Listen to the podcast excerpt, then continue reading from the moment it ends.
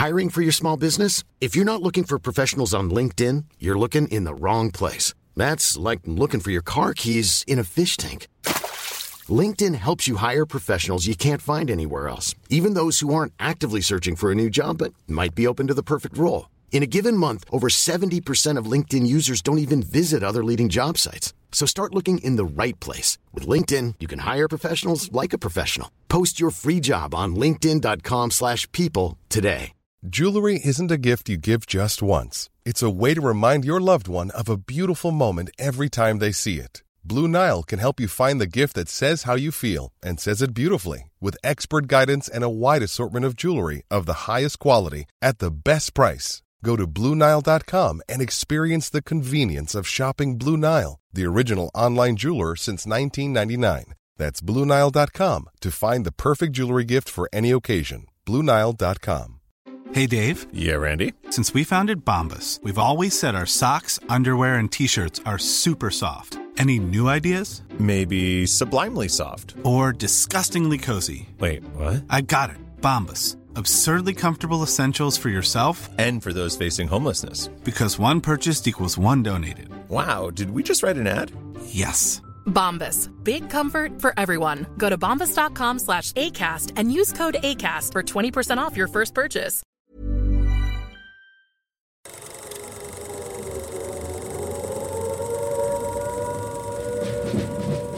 Welcome to the Fighting on Film podcast, the podcast all about classic and obscure war movies. From the Normandy landings to the days of chivalry and swords, if it's been captured on film, we're going to try and cover it. I'm Robbie of RM Military History. I'm Matthew Moss of Historical Firearms and the Armourer's Bench.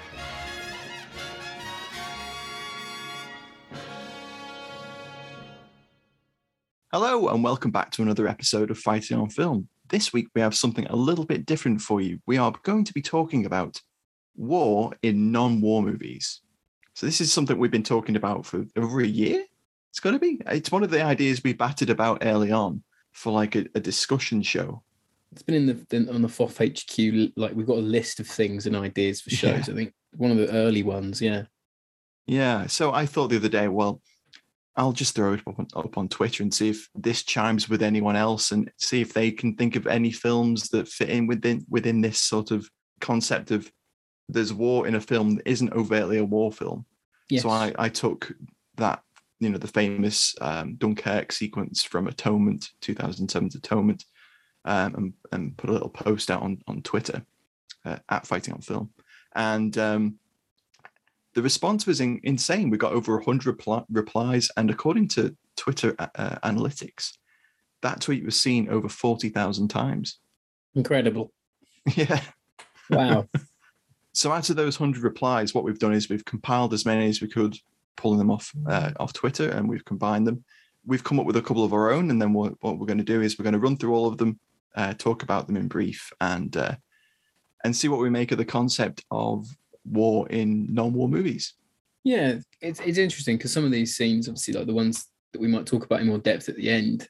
I think I think they're I think it's Forrest Gump's interpretation of Vietnam War. I think it's Atonement's uh, Dunkirk sequence, and it's Cold Mountain's uh, Battle of the Crater, which is a siege yeah. of uh, Petersburg in, in, the American Civil War. Um, and those for for us were the three standouts. And I know that Cold War was uh, Cold War, Cold Mountain was mentioned a lot, and yeah. Gump was mentioned a few times, and so was uh, Atonement. I think got got a lot of mentions. But there's um there are some honourable mentions before we get to to analysing those scenes in a little bit more depth. So let's start off with we had Sean O'Keefe was saying the Vietnam scene in Birdy is ace. Plus, it's a great movie. And uh, it's a, it is an interesting movie. It's kind of like PTSD and and and the psychiatric impact of war. Yeah, it is. It's um and there's a, short sequence where uh, uh, one of the characters is sitting next to a Huey before a mm. napalm strike comes in, and there's lots of birds flying, um and and that's quite it's quite a. It's really a short. Scene. It's, it's it, it's five less minutes? than a minute more. I think. Is it a minute? Oh, blimey! It's like it's really short. It's just it just it creates that Vietnam mind space. I think. Yeah, it does. It does. You get the smash Huey, the, the, the man with his flak jacket on, um, being wounded. But in cinema history, that that scene, that movie is quite interesting because it's one of the movies that gets Matthew Modine his role in Full Metal Jacket, and we obviously know how how Of popular course, that yeah. that goes on to be. But if you've read Full Metal Jacket Diary, which is Modine's, um, uh, well, the experience Modine had on working on that movie, Mm. he mentions Birdy quite a lot. I think it's one of the movies that I think when he's talking about doing the auditioning, it is one of the films that gets him the role um, Mm. eventually in that. And if you haven't read that book, it's fantastic. I'd recommend it. But yeah, it's a nice little sequence. Dr. Grant uh, Harwood suggested I watched spy drama Zero Dark Thirty the other night. Um, I didn't like it. Uh, it misrepresents the importance of torture in getting to the uh, to find Bin Laden. The 2019 film The Report shows the reality. The raid on the compound at the end is very good, however. And yeah, I can I I watched the report with Adam Driver not long ago, and Mhm. it's not it doesn't really fit into this conversation because there isn't any real depiction of, of the war itself Right. it's it more recreates some of the, the scenes of torture from the enhanced interrogation program that they were running Mhm. um, and the film is based on a, a a real report that was done by congress um, sorry senate sorry um, and it, it showed that the the torture and interrogation methods that are um, a element of zero dark 30 and in reality they didn't really get any results. But I, I liked i liked uh, zero dark 30 i thought it was interesting as, as an early effort to tell that story. Mm. and the raid raid sequence has genuine um, tension to it and is quite interesting. Yeah, I remember that one being quite a big movie when it came out, actually. it was yeah. Um, so now we've got uh, Noka or Nurka Han Erk. Sorry if we if we butchered your name there. Um, but he says the snows of Kilimanjaro, starring Gregory Peck and Ava Mm. Gardner, a pretty good and realistic battle scene from the Spanish Civil War. And that one's really interesting because it just comes out of nowhere. He sort of it, Gregory Peck walks out of a room and then you're in Madrid in like 1936 Yeah. or 1935. It's um it's such bizarre little way it cuts, but it's it's quite a quite a good battle sequence actually. So there's a lot of scale there. I I hadn't seen the film, so I sought it out and I, I watched the elements of that Mm. that that half an hour where it, it revolves around the Spanish Civil War is really interesting. It's a, it's a um, a love story, and he's looking for uh, Ava Gardner, Yeah. who's uh, working as an ambulance driver, in and the most immersion breaking Dodge ambulance ever. I can't help it. I'm Um, just like I did not. That's not correct. I know, I know. I don't think Can't I don't think um, Franco's forces had quite as many Vickers guns no, as those lads did either. Vickers guns. Yeah, Yeah, and um, they're but no, it's a really things. Yeah, yeah, they had those. Uh, but yeah, it's um, it's a really interesting uh, depiction of the war because there aren't that many depictions of the Spanish Civil War, No, and that's probably like an, an early-ish one. But this is it is an interesting one because you've got I think you've got men in black caps, which would denote they're anarchists, and I thought that was quite interesting. Um, even if the movie doesn't mean to it, it's representing a you know an, a battalion like that, and then also it's there's an, a representation of the American Lincoln Brigade. Um, I assume Yes. there'd have to be, um, Yeah. and they're talk- he's talking about. Um, you know, I was over in was it Washington or Detroit or somewhere, and he's like, now I'm over here, Mhm. he's talking about like his process of one of uh, It's Peck's a long comrades. story and so. It's a long story. And- yeah, it's quite interesting.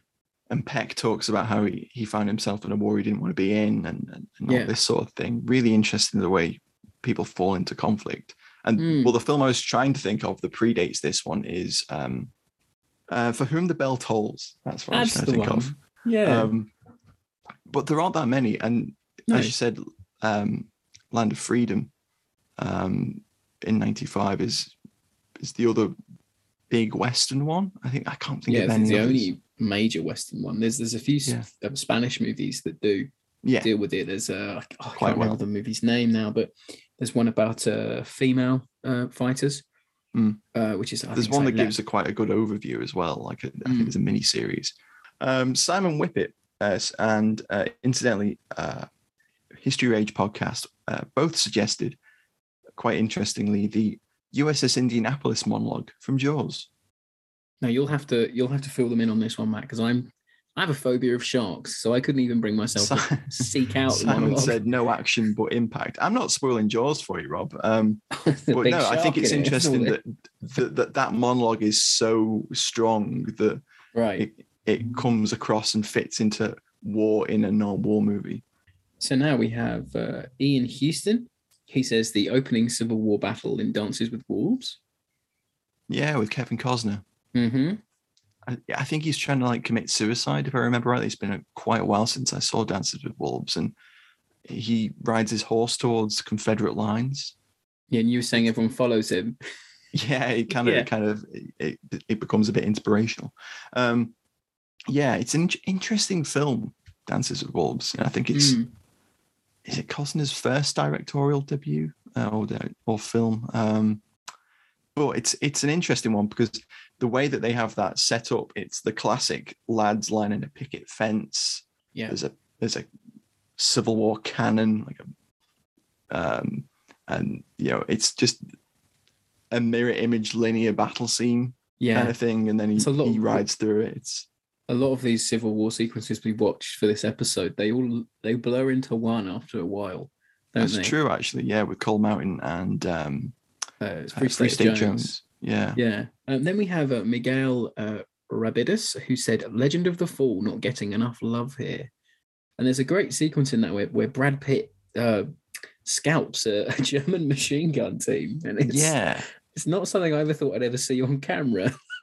No, it, it's it's quite um it's quite a scene. So uh, that that the that's the most famous element of it of the film, isn't it? Um, he's I I, suppose he's a Canadian Tommy, and um he sees his friend who's caught in some wire get shot by an MG08. Absolutely Um, him, yeah. Yeah, um, and he happens to be behind this machine gun position in a wood, charges it and shoots the gunners, and then he goes out um, In no man's land a- after. Yeah, another Yeah. machine gun team. Yeah, it was interesting to see Brad Pitt in like World War One uniform because I just hadn't seen him in a. It's, probably the only time you'll ever see it. Yeah, Yeah, yeah. He comes up again, Brad Pitt, I think, doesn't he, in this episode? he does. Uh, Jonas Yeah. Grumby suggested Benjamin Button. Um, There we go. I recall an Allied convoy scene headed to Murmansk where it was attacked, and yeah, I don't think I've ever seen Benjamin Button.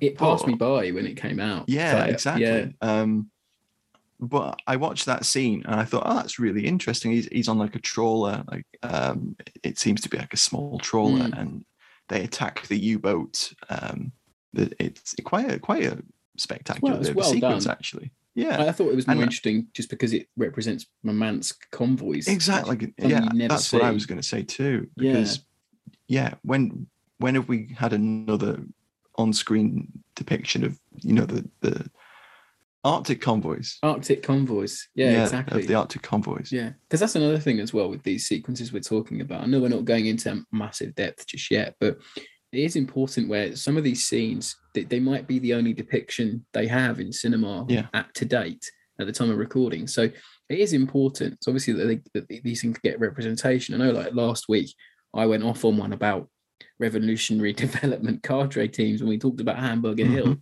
but because it's such a small thing and, and it but it's important historically it is nice to when you find these clips of from movies that have the representation of even something very very small or something Yeah. very very big and important like the, the atlantic convoys it is nice to that they have their their day in the their day in the spotlight. It's it's good.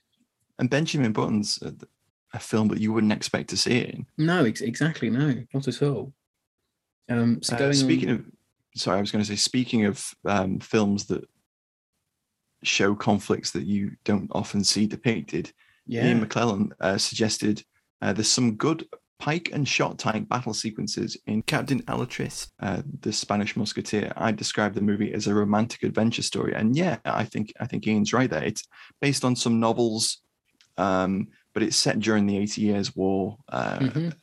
for Dutch independence and, and Spanish control of the, the Netherlands, etc.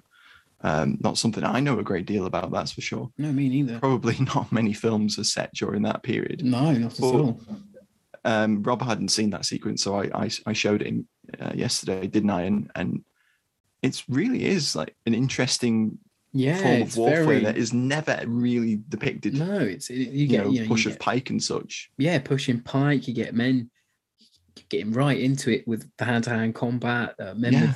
with with is it would be muskets or it's flintlocks, isn't it? That that period. Uh, matchlocks, yeah. matchlocks sorry yeah um, and the people firing that and there's just a lot of rep- good representation again in it you know me and matt were saying again like there's not any you'd expect something like that maybe from an english civil war movie but there just don't Yeah. seem to be any or any real attempts yet at that war It- that that's another question for Well, all- another I day think the closest we've got is is Cromwell with Richard Harris. yeah and there's a, there was a film uh, with uh, Reece Shearsmith called A Field in England, but I don't even think that shows. That's that's a very Battle. small scale yeah, sort of thing. But yes, it is. Yeah, English Civil War set definitely. But yeah, I think Captain Alatriste is a really interesting film because it's it depicts the tercio um, at the Battle of Rocroi that refused to surrender. It, it it's a really uh, interesting climax to an adventure film. Mm, yeah, it's a very, very good visceral sequence there. And then moving on to uh, At Service Charged, he said Liam Neeson in Michael Collins, 1996, has some good depictions of the Irish War of Independence and the Civil War. And that movie opens with the Easter uprising at the post office. Um, and it's only maybe like a, a minute or two Mm. of, of, screen time, but but it was uh, very like well done and look holds up very well. Um, and you you just don't see you don't have it. We have hardly any um, on-screen depictions of, of the uprising. Um, I think there aren't many. But yeah, I mean, there's only a handful of films in total that deal with that period of Irish history. You know, when Mm. When it shakes the barley and, and those kind Yeah. of movies. There's a lot of like social films about the Mm. troubles and about that period, but there aren't any that really directly address the fighting as much. So when No, you it's see true, it- and it is uh, a I different. suppose Michael Collins is is a pretty straight um, biopic yeah, uh, in terms of it's Liam Neeson as, as Michael Collins, and um, it's it it starts off at Easter Rising and then shows uh, the aftermath of that and how they Yep. move towards um, you know the attempt uh, political uh, negotiations, etc. Yeah. Conflict breaks out again, and there's there's throughout the film there's little sequences of, of action. Um, Mm. But that opening is really powerful because very. you know it, it recreates the inside of the the, the devastated post office, and there's lads Mm. firing out the windows. I think Yeah. Liam Neeson's got a broom handled Mauser. Yeah, it does. It's it, it's your it's as if you're coming into the the siege at the end of the Mm, siege. yes, So it's an interesting way of doing it. You not you don't get the full context of of the Mm. why. It, it just shows you what's happening, which is an interesting way of doing it. And I it's a great little sequence. It's something that you wish you'd have seen that they'd have just done more of because it looked it was very tight, very well shot. Mm. Um, a lot going on. captured it- captured what you you you would imagine of, it to have what been you like. imagine. Yeah. Yeah. exactly. It did that fantastically. And then moving on to Tom Seston, who I think uh, had the funniest uh, comment of the of the uh, the thread when he said the war scenes in the romantic drama Pearl Harbor were really good. we thought that was fantastic. I mean, you if you've listened to our uh, our live uh, we did with Woody of World War II TV over Christmas last year about Pearl Harbor on film, um, it's unfortunate because Pearl Harbor itself not a great movie, but there are just snippets of action elements that of it work. Yeah, that just work. It, it, it- there's, I think we came we came to the conclusion that if you if you cut about a five minute, six minute slice of action out of the um the harbor scenes at the end, then it's worth it. But the the ensuing couple of hours just isn't isn't worth anything really. no, no, and that's an interesting one in that it it highlights that blur of how you Mm. interpret war in non-war movies. Like so many films are set during the war, or and then you can you can sort of um, differentiate that as films with against the backdrop of war, where the Yeah. war is going on, but it doesn't actually impact on the characters. Mm. Um, they aren't driving the story of the conflict. That's it. The war is impacting on them, that sort of thing. because we got into it when we're not recording. We we got into it about um Empire of the Sun. Yeah, When yeah. Matt was like, "That's a good war film. That's a good film, isn't it?" I said, "Well, it's not a war film, is it? It's a prisoner of war movie. It's in its own subgenre. Well, I said it. I said it was an um, the, it was war in a non-war movie. Yes, no, I- I, I just Matt's felt- right, but I I just see it as a it's almost like a coming of age film as well. Like there's a lot there's a lot in that film actually. We, we should cover it though. It's, it's a great one. I, I was talking to someone on Twitter. I forget who it was, and I don't seem to have it in the notes. Um, but someone suggested uh, Paths of Glory, the Kubrick movie, Yes, yes, and that is another one where genres warp and it becomes Mm. a courtroom drama around men accused of cowardice. Mm, And, but there's so many films like that. There's like Sergeant Rutledge, Rules of Engagement. Hearts. I mean, we could do we could do a month on military courtroom We could, yeah, movies, and they all invariably have some fighting in them. yeah, they do. Some more than they have others. sequences at least. Yeah, I think most people would would say that Paths of Glory is a war movie, I would go Um, there. I'd go there as well. just well. because that sequence in the opening is so effective. But then you could Oh, say great. that about um, you could say that about Cold Mountain, perhaps. Yeah, yeah, I guess you could. I mean, the, the majority. I mean, I'm not movie, gonna I'm not gonna put Cold Mountain and Paths of Glory. No, of course not. tier, but there's no. But, the, but- in the sense of that, there's no direct. You know, the main characters aren't necessarily soldiers all the way through, or they're not in combat situations. But it is set Absolutely. within a war. It's very. This is the thing with this episode. It's very hard to pin it sometimes. it's quite fluid Yeah. in the definition. I think. so moving on to the next thing, and that actually brings it in to the, our next suggestion is from um, Jenny Grant. So it's in Polish. You might remember her from our 303 Squadron episode about the Polish uh, fighter pilots. Um, he, she says, uh, Lord of the Rings trilogy, unless that actually is a war film. What do you think, Matt? Fantasy movie, Yeah, but it's, it's a but then it has all of the the, the World War One influence and love from Tolkien and stuff, doesn't it? And there's so a lot of playing into it. there is a battle going on. Know, the, the battle between There is. It's it's, man and it's the- a the conflict. Yeah, it's a Um, conflict. It's interesting, isn't it? It's like how far do you go with the concept? I mean, is Star Wars a war movie? Well, it's set it's set during the Galactic War, isn't it?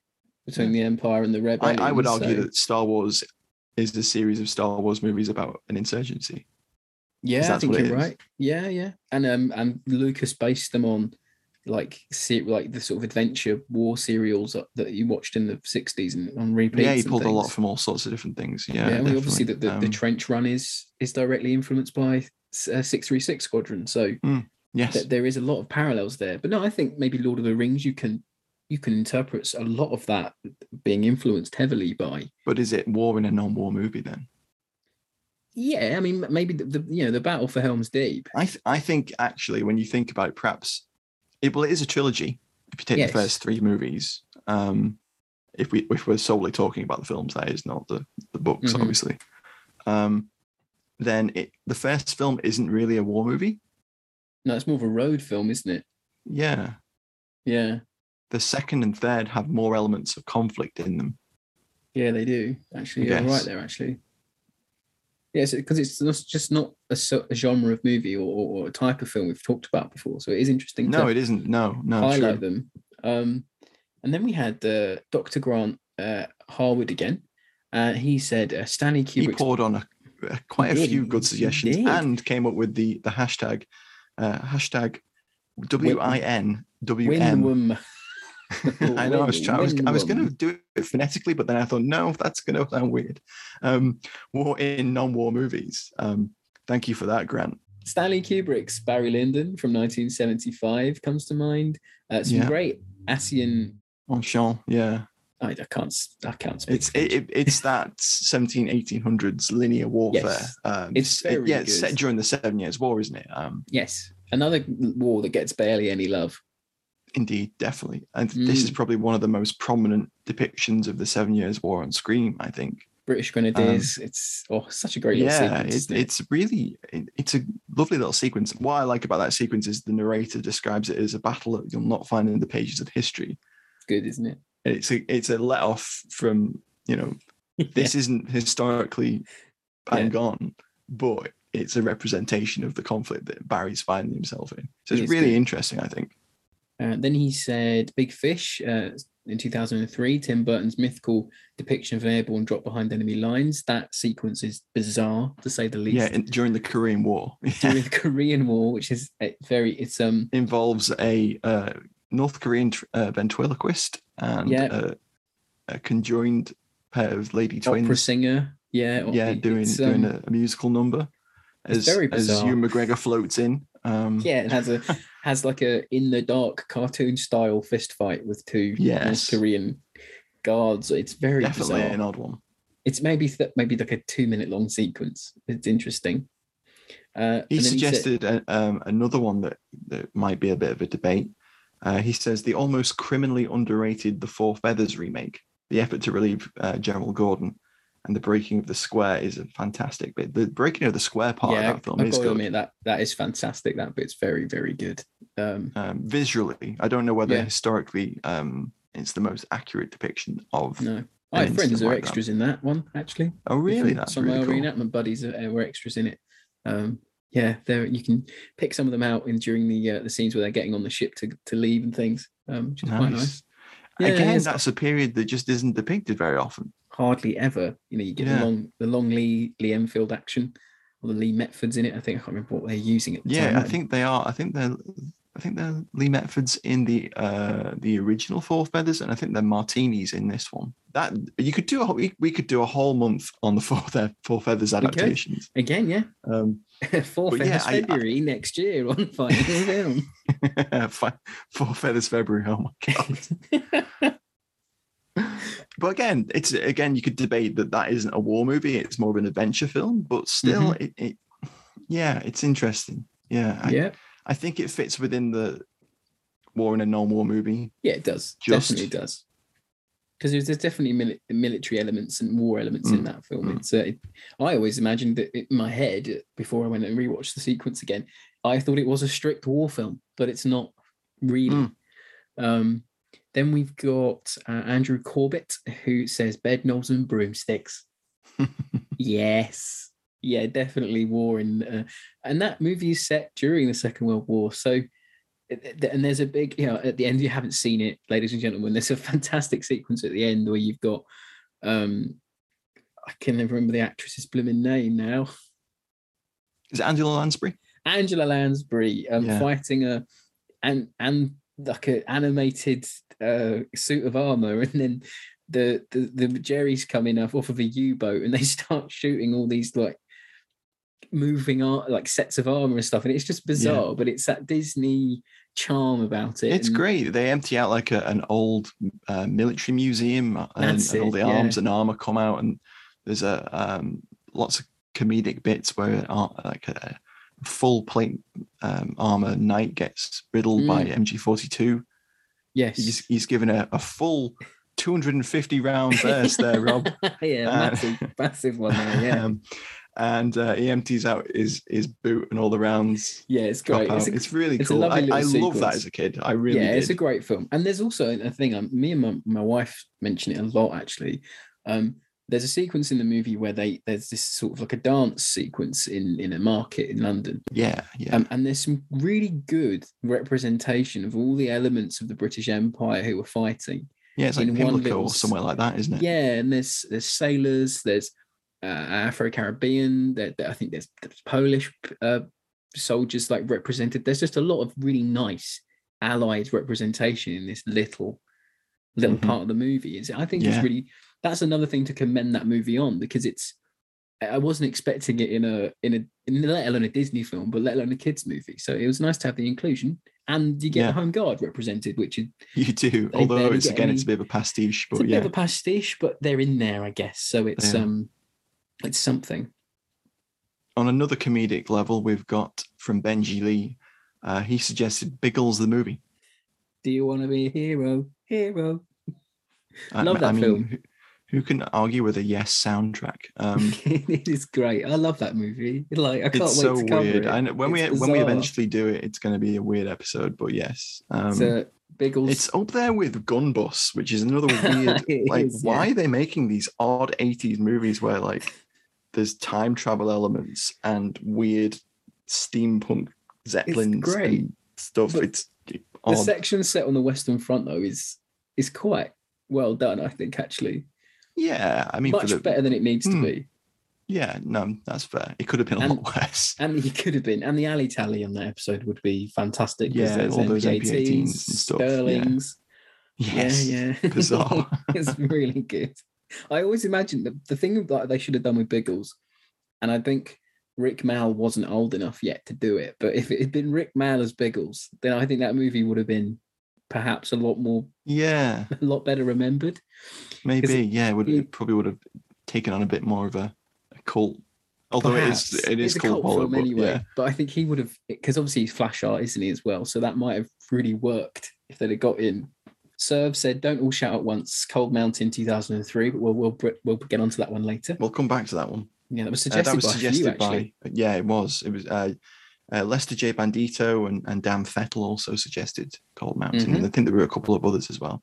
If we Mm. don't if we don't um, mention your suggestion, we do apologize. But there were, as I said, a hundred replies, and Twitter is notoriously awful to pull things from. I know. the number of times my browser decided, oh no, I'll just refresh.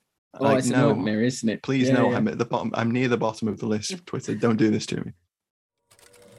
Hello, Robbie here. Did you know you can support the podcast on Patreon? Join the supporting cast today and gain access to exclusive perks, such as discount codes, our monthly Patreon film votes, and the chance to get exclusive merchandise before anyone else. Search Fighting on Film on Patreon or find the link on our website. Thank you. Now back to the show. Kerry Thomas suggested, uh, does the English patient count? Yeah, I think so. Yeah, I think so. Directed by the same director as uh, Cold Mountain, actually. Nice little tidbit. there. Yeah, you mentioned that before we started recording. Mm, I didn't know that at all. That's really interesting. Jen Forster, who said the short war scenes in The Quiet American provide a brilliant insight into the changing war in Indochina slash Vietnam and the US involvement. Absolutely uh, agree, Jen. A I- hundred percent. That was one of the ones that came to my mind as well when I started thinking about this. Mm, Um, Brendan Fraser, Michael Caine, um, yeah. really, really like that adaptation of the book. Actually, I think it really works. But yeah, it's it's an interesting film. There's some really tense sequences where they're on patrol with Michael Caine's a journalist and he's embedded with some uh, French uh, paratroops. Yeah, it's great. A great little section. You know, Mm. then the there's hardly any. This is the thing that me and Matt were saying as well. In terms of the Vietnam War, US involvement, obviously you've got a plethora of movies, but in terms of French involvement, in Indochina, yeah, the War, Indochina War is just It's nothing. It's Dien Bien Phu Yeah. 92, and that movie is fantastic. Ready to pop the question? The jewelers at BlueNile.com have got sparkle down to a science with beautiful lab grown diamonds worthy of your most brilliant moments. Their lab grown diamonds are independently graded and guaranteed identical to natural diamonds, and they're ready to ship to your door. Go to BlueNile.com and use promo code LISTEN to get $50 off your purchase of $500 or more. That's code LISTEN at BlueNile.com for $50 off. BlueNile.com code LISTEN. Since 2013, Bombas has donated over 100 million socks, underwear, and t shirts to those facing homelessness. If we counted those on air, this ad would last over 1,157 days. But if we counted the time it takes to make a donation possible, it would take just a few clicks. Because every time you make a purchase, Bombas donates an item to someone who needs it. Go to bombas.com slash ACAST and use code ACAST for 20% off your first purchase. That's bombas.com slash ACAST, code ACAST. An incredible movie. you know, it's can't wait to cover it, but th- there's hardly anything. So the fact this movie does its Hmm. own, does its its thing, and shows you them there, it's good. Uh, next up, we had a suggestion from uh, Russell Burgess, and he suggested the battle at the start of Gladiator is pretty good. Pretty Um, decent. Yeah, if you if you keep an eye out for the the extra wearing jeans, it gives you an extra bit of fun. Um, but it's yeah, it's it's it's another one of those sequences which establish the time period the film is going to be in, and does some context laying, doesn't it? Yes, I agree. It's and it, uh, from what I remember of it, it's very um the scale is fantastic. I haven't seen Gladiator in God, it must be like fifteen years. Yeah, I think I watched it when I was at uni last, but the, I remember the opening section being very grand, and, and it does Hmm. set you up, doesn't it? Um, they don't make movies like that anymore, really, do they? Then we have Peter um, Spez Spez Baby on uh, Twitter. He said Wonder Woman. I know you've got a lot to say about that section, Matt. I hadn't seen it, and then Rob made me watch it, and I hate it so much. Uh, There's, there's so much in that I hate. Like she's literally playing the part of a tank. It's bizarre, isn't it? It's so bad. It's just cringe. It looks awful. I, Yeah, I mean, yeah, I hated me- it. Me and Matt will, will, will admit to all the listeners that we're sort of over superhero movies now. Um, Yeah. We think they're a bit oversaturated, they're a bit overdone. We think it's weird, and I think it's odd that DC DC decide to put their movies directly in the war, whereas uh, Marvel sort of side skirted it in um, Civil Captain War. America. Captain Yeah. America, sorry, they sort of side skirted it a little bit, where they alluded to him being part of the conflict, but they didn't actually show it. And I just thought it was a bit weird that this one really did set it in because then it opened up a wider discussion with me and Matt about um, not only representation, but is this fair historically? Because all those men that are dying and fighting, are they re- the real people who are in that section of trench? Is this actually meant to have happened? And of course, in the canon of Wonder Woman, yes. But in the wider scale of talking about representations of history, is that fair? Yeah, there's a whole People debate would- you could have. Yeah. I mean, eh, I mean, we recently did um, the the Kingsman, uh, which is another World War One set movie, and to their credit, they don't have like a ridiculous, stupid sequence where one where Ralph Fiennes like just charges through a load of Germans and Yeah, hits them which with, we a- with a shield it- and stuff. It would, but then it didn't. yeah, You know, like there is a sequence in that film with, I mean, that could have gone on this list actually. The the, the, the trench raid scene um, Mhm. In Kingsman is is like that, but it's set within two factions fighting the war, and it's not got it's got Kingsman editing elements, but it's not got. You're not putting in a superhero doing superhero things in a war, which I mean, again, when we aren't strictly a war movie podcast, we, we cover we cover fighting and conflict and basically anything that kind of fits into the loose um, yes, definition that we we have. But you know, if we if we find it interesting, it's often worth a chat. But I Mm. just could not. I I I just sat there just it either. cringing with with uh, Mm. Wonder Woman. Um, it's just there's lots of weird editing choices in that section. yeah, well. It like it, didn't it seems so dated, although it's only like three four years old. Yeah, yeah, you're right. That's another thing. Another thing to mention. Uh, then we have uh, Philip Amaral, who says the Battle of Ham. I can never say this one. Hamunaptra. Is that right? I'm yeah. Hammon yeah. Uh, where Rick O'Connell, played by our favourite mummy killer Brendan Fraser, is a captain of the legendary French Foreign Legion in The Mummy, 1999. adored that movie as a kid. Adored it. Um, no one has looked cooler on screen dual wielding pistols than Brendan Fraser does in that film. He does look great in it, doesn't he? And he's got his when he's firing his Lebel, he's got his Oh, rounds in his mouth. Oh, Yeah. it's, it's a great little sequence. it's so it's good. not.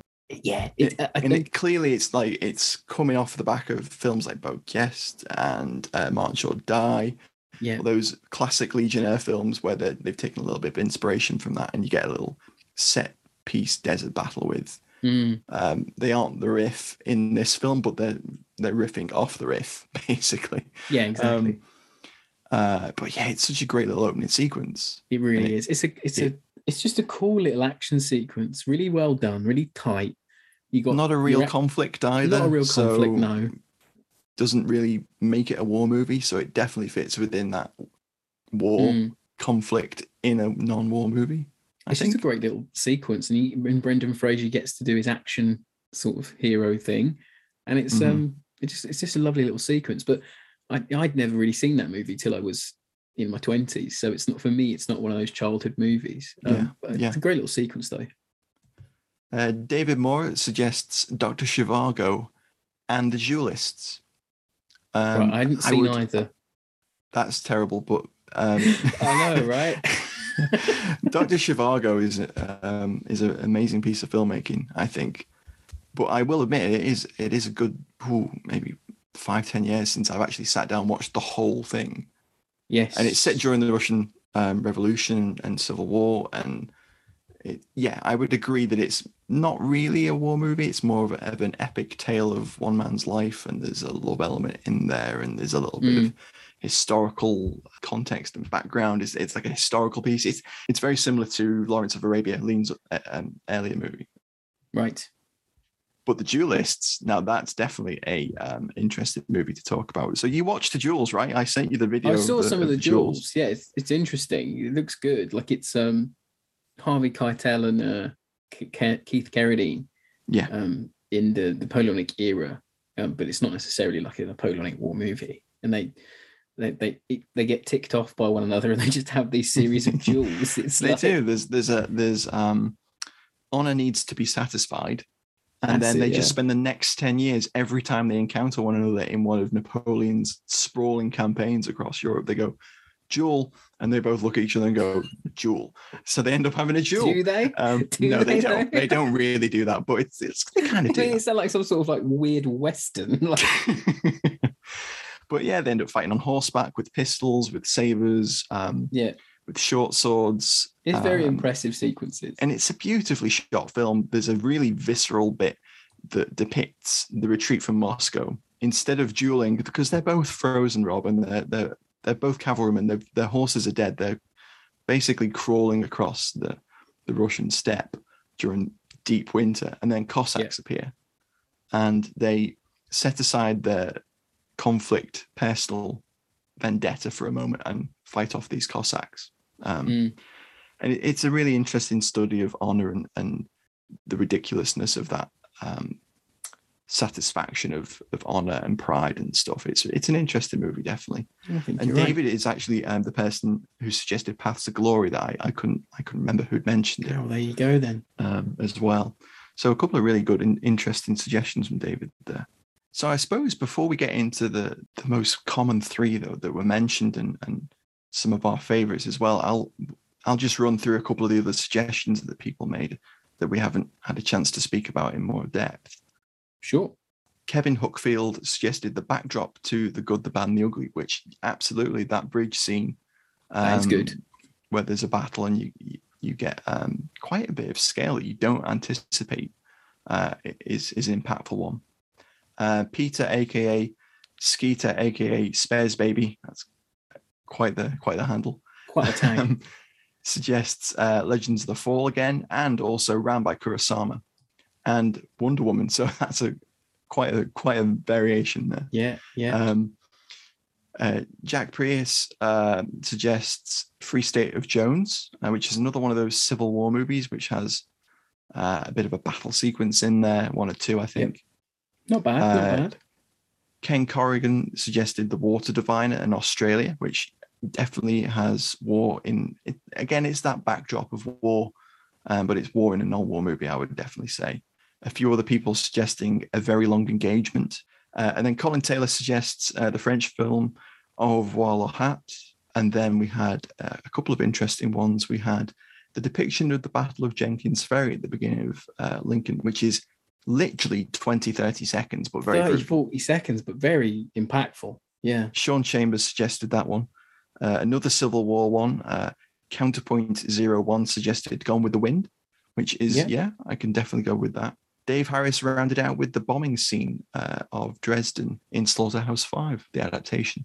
Some fantastic suggestions. I think you're right. Yeah, some really good I think we've covered most of them there, but as I said, if we missed yours, do apologize. yeah, that's the thing again. Like every time we put out a, a request from you guys for suggestions for something or another, we're always astounded with the response we get, and it's it's amazing. So, I mean, there's a couple of uh, honourable mentions for us. I know that both of us we we picked out the Devil's Own um, shootout right at the start of the movie, just because it's, it's Yeah, a bit of an anomaly within that genre. interesting 90s movie about the IRA, and that's a Brad Pitt movie with with Harrison Ford and Yeah, there's a there's a quite a big shootout at the beginning of that film where um, some IRA uh, members shoot it out with what looks like a whole company of British troops, and it starts Yeah. off with some guys I assume are like Special Branch or SAS, I think, um, are following them, and, and they lead them into a bit of an ambush. Yeah, and it is a very it's an interesting little shootout because you don't get many set within that period. Really, you don't No. think of of that, and the fact it's- it is set in '92. It's not set in the '70s or the '60s. Exactly. So and it was made in 97, which is you know, Yeah, good Good Friday agreement right there. yeah, um, it's a very interesting depiction. Um, but it's just an interesting one because there's Saracens, there's SA80s, Yeah. there's Mac 10, there's a lot the of only film weaponry you see display. SA80s in in that kind of to- Wow. context. One of the few, yeah. it's Just a, it's just an, an interesting little sequence of a movie there. That was one that I wanted to mention. What about you, Matt? I mean, we've covered a lot of the ones I came up with. I, um, the Quiet American was one I thought of, and Mm-hmm. the Good, the Bad, and the Ugly sequences were, was another because you get a whole there's a prison yard sequence, and then there's um, lots of it's against the backdrop of the Civil War, so you get lots of destroyed little uh, towns, and there's railheads and deserters being shot, and it's it's a very interesting backdrop.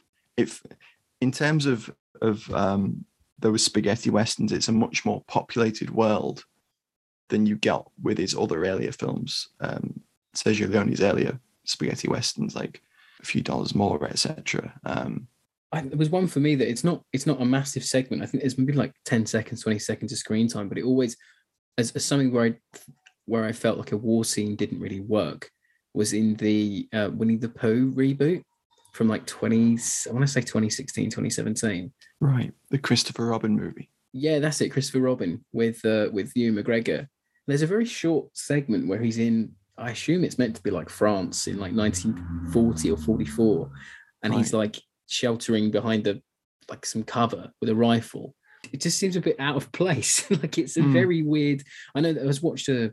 I watched like a like a press junket thing for it, and they were saying, "Oh, it's about how Christopher Robin's changed by the, the what his experiences are in the war and stuff." Yeah. But yet in the movie, there's maybe like 10, 30 seconds of him out there. And for me, it just felt like an odd, an odd thing to include. That's all. They must have just felt like they needed something to signpost that he Yeah, was, agree. you know, he was involved in the war and that kind of thing. I guess, but no, I haven't seen that one. No, it's an odd one, isn't it? It's just uh, for me, it was an odd sequence.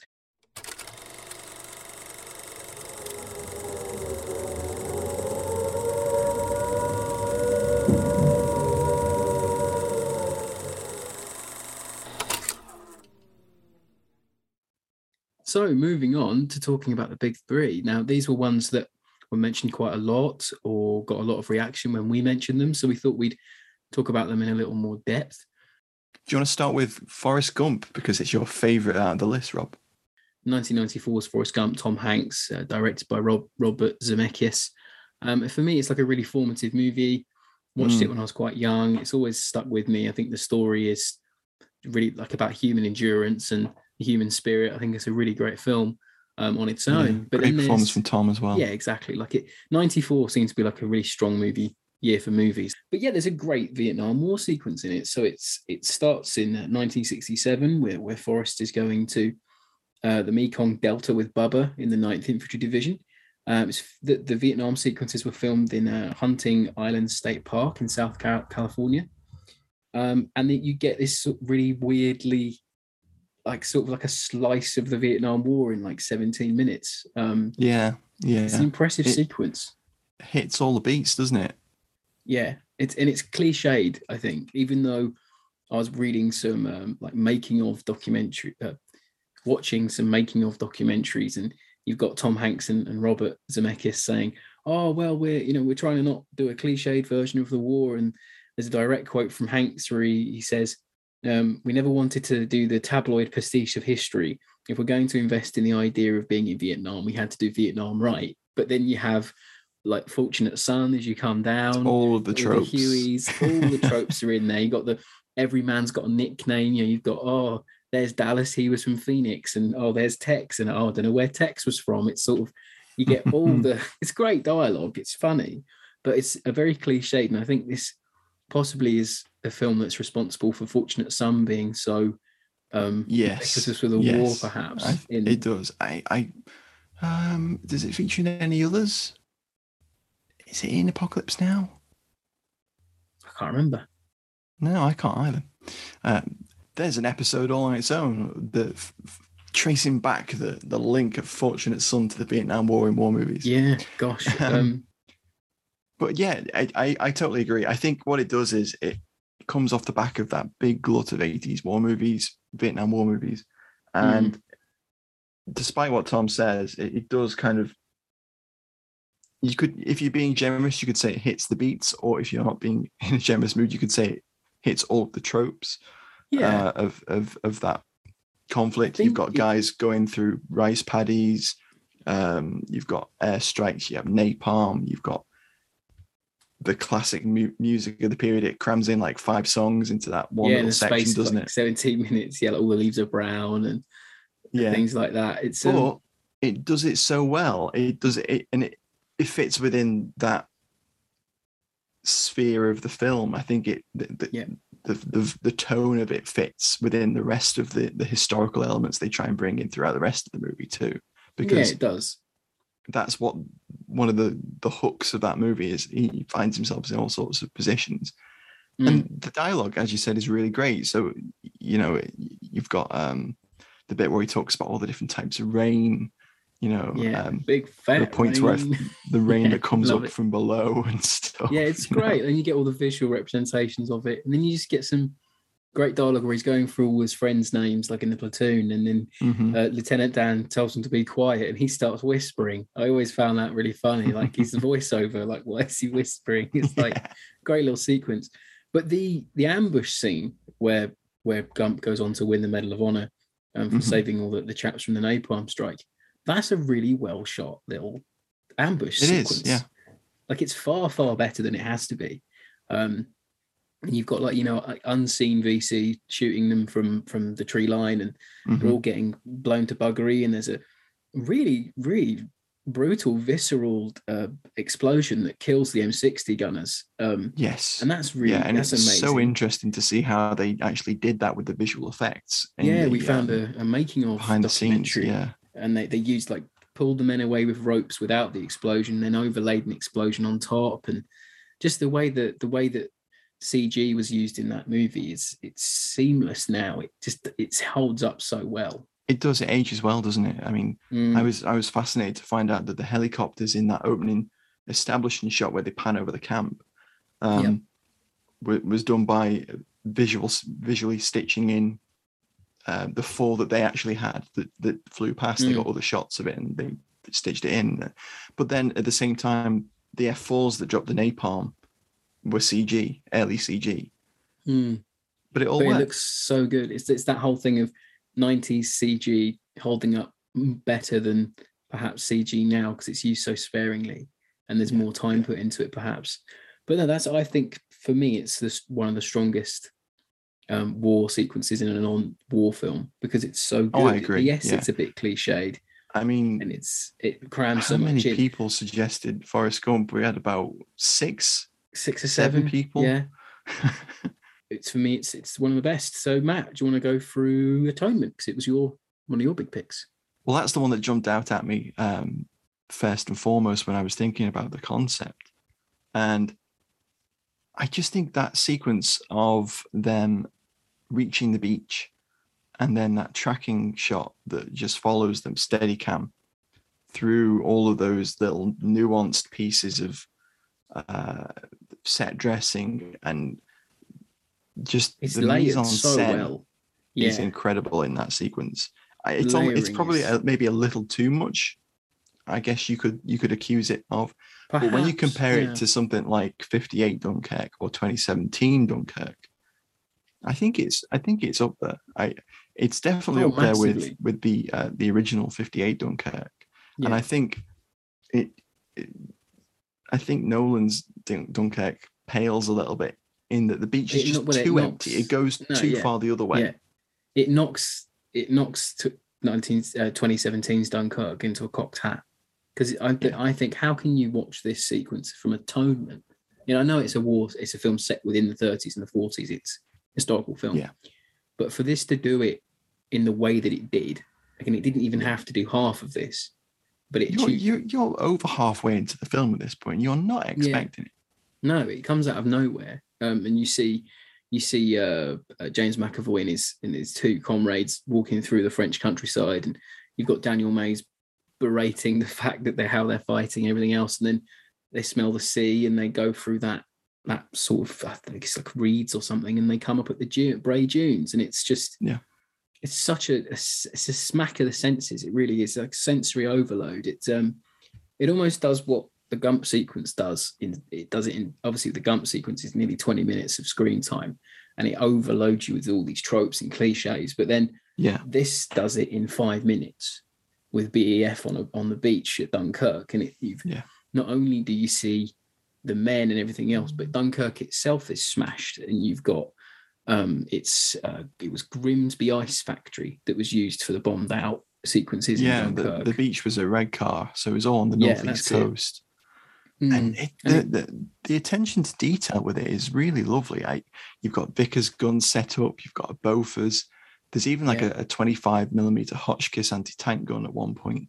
yeah, You've got yeah. a, a, a, a London lugger, which is they apparently had to break it in. Well, they, I think they built it for the film.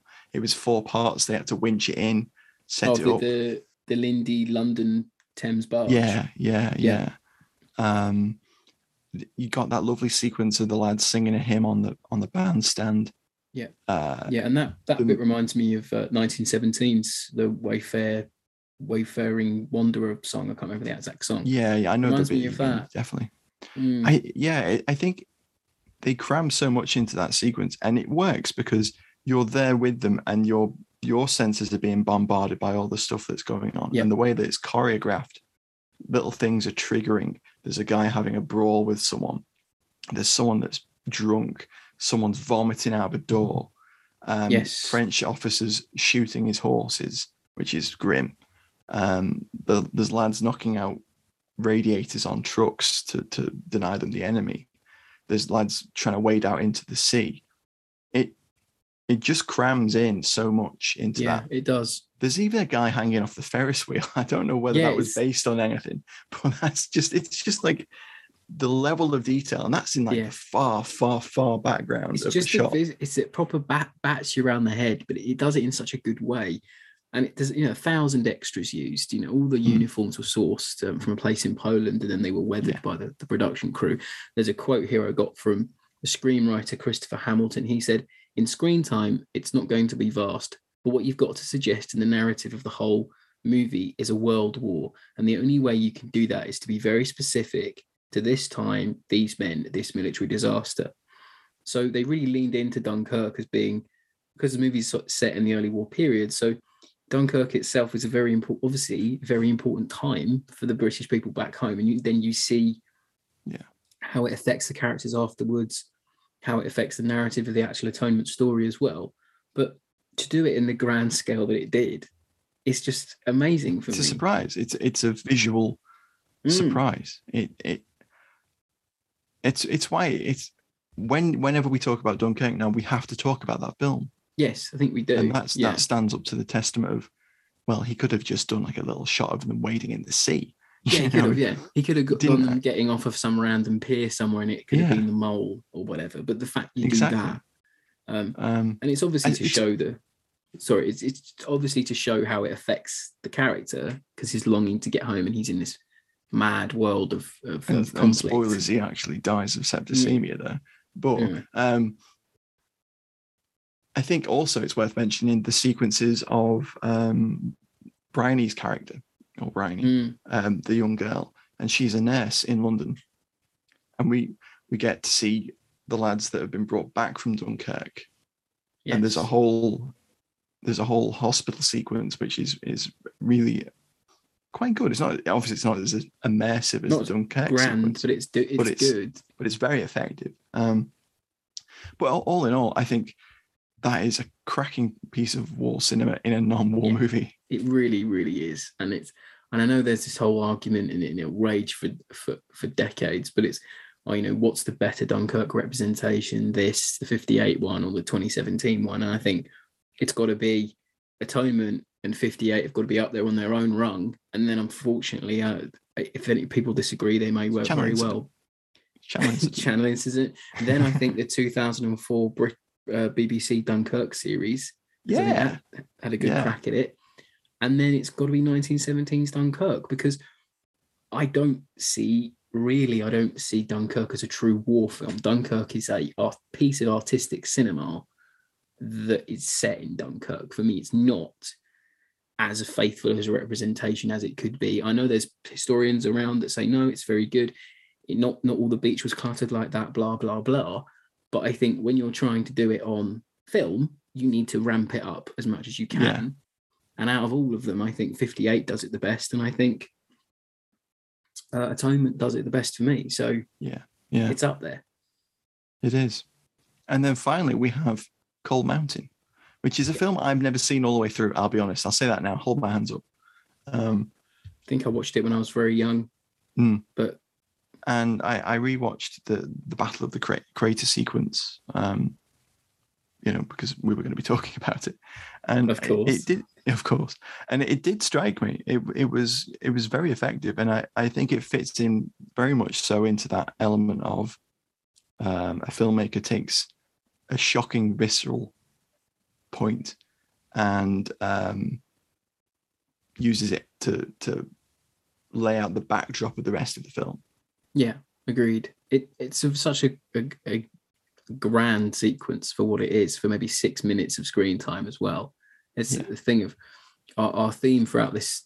When me and Matt were talking about, we were devising this episode. We were talking about how, you know, for the screen time some of these sequences get, the amount of money, time, detail thrown Mm. into these sequences is is is very impressive uh, for everything we've talked about. Really, uh, considering the movies, most of the movies we're talking about don't actually don't need to go into so much detail as they do. It's very commendable, and it just shows you know how good of a, a film these films are that they go out of their way to do this. But um, this one is set and it repre- re- recreates the Battle of the Craters, which was on July uh, thirtieth, eighteen sixty-four, and it was American Civil War battle.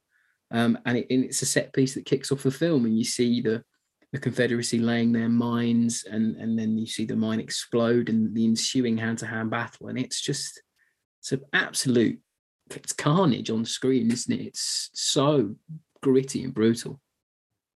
It is. It's a really gritty movie, and the, the the sequences of people getting stabbed and people being crushed into the mud, Yeah, the explosion, and there's even a, a part where um, a guy's clothes are bent off him before you see him just disappear. yeah, that's so like oh my gosh, yeah, and you've got the the men getting crushed between each other trying to get out of the crater, and Yeah. the, the, the, there's a, a a quote. It's not a direct quote, but there's a guy says like a, a turkey shoot, and that was one of the one of the Yeah, people there's a guy like throwing um, rifles with bayonets fixed down in, Like into the mass like javelins. Yeah, it's, it's so like carnage. And then you it's shot in Romania, that sequence actually. Um, they built that battlefield from scratch, and the, the Right. director was saying how they needed two craters, one to blow up and then one to Yeah. actually uh, work in. So that was interesting. There's a great, some great behind the scenes sequences. Mm. Um, and there's some good hand to hand at the end. Jude Law with a, a LeMat revolver saving his friend. yeah, of Um, course. that was quite good. And I thought, you know, uh, it's just another great little set piece, and it's so well done. And you just It don't is. It- expect, you don't expect. I was about to to say go. that. Yeah, you don't Yeah. expect it, do?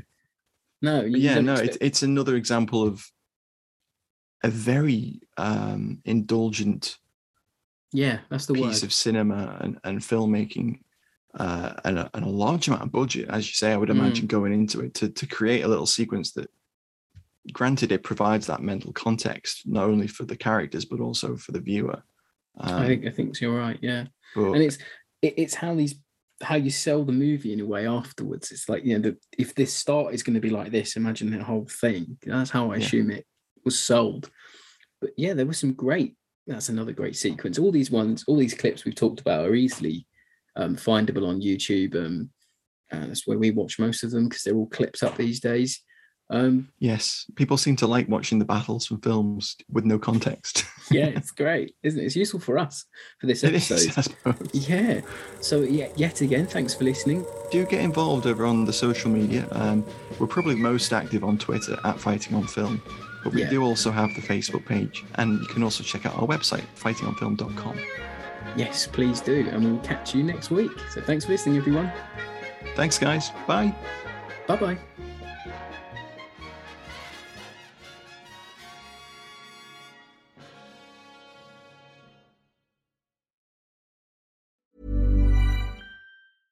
Planning for your next trip? Elevate your travel style with Quince. Quince has all the jet setting essentials you'll want for your next getaway, like European linen, premium luggage options, buttery soft Italian leather bags, and so much more. And is all priced at 50 to 80% less than similar brands. Plus, Quince only works with factories that use safe and ethical manufacturing practices. Pack your bags with high-quality essentials you'll be wearing for vacations to come with Quince. Go to quince.com/pack for free shipping and 365-day returns.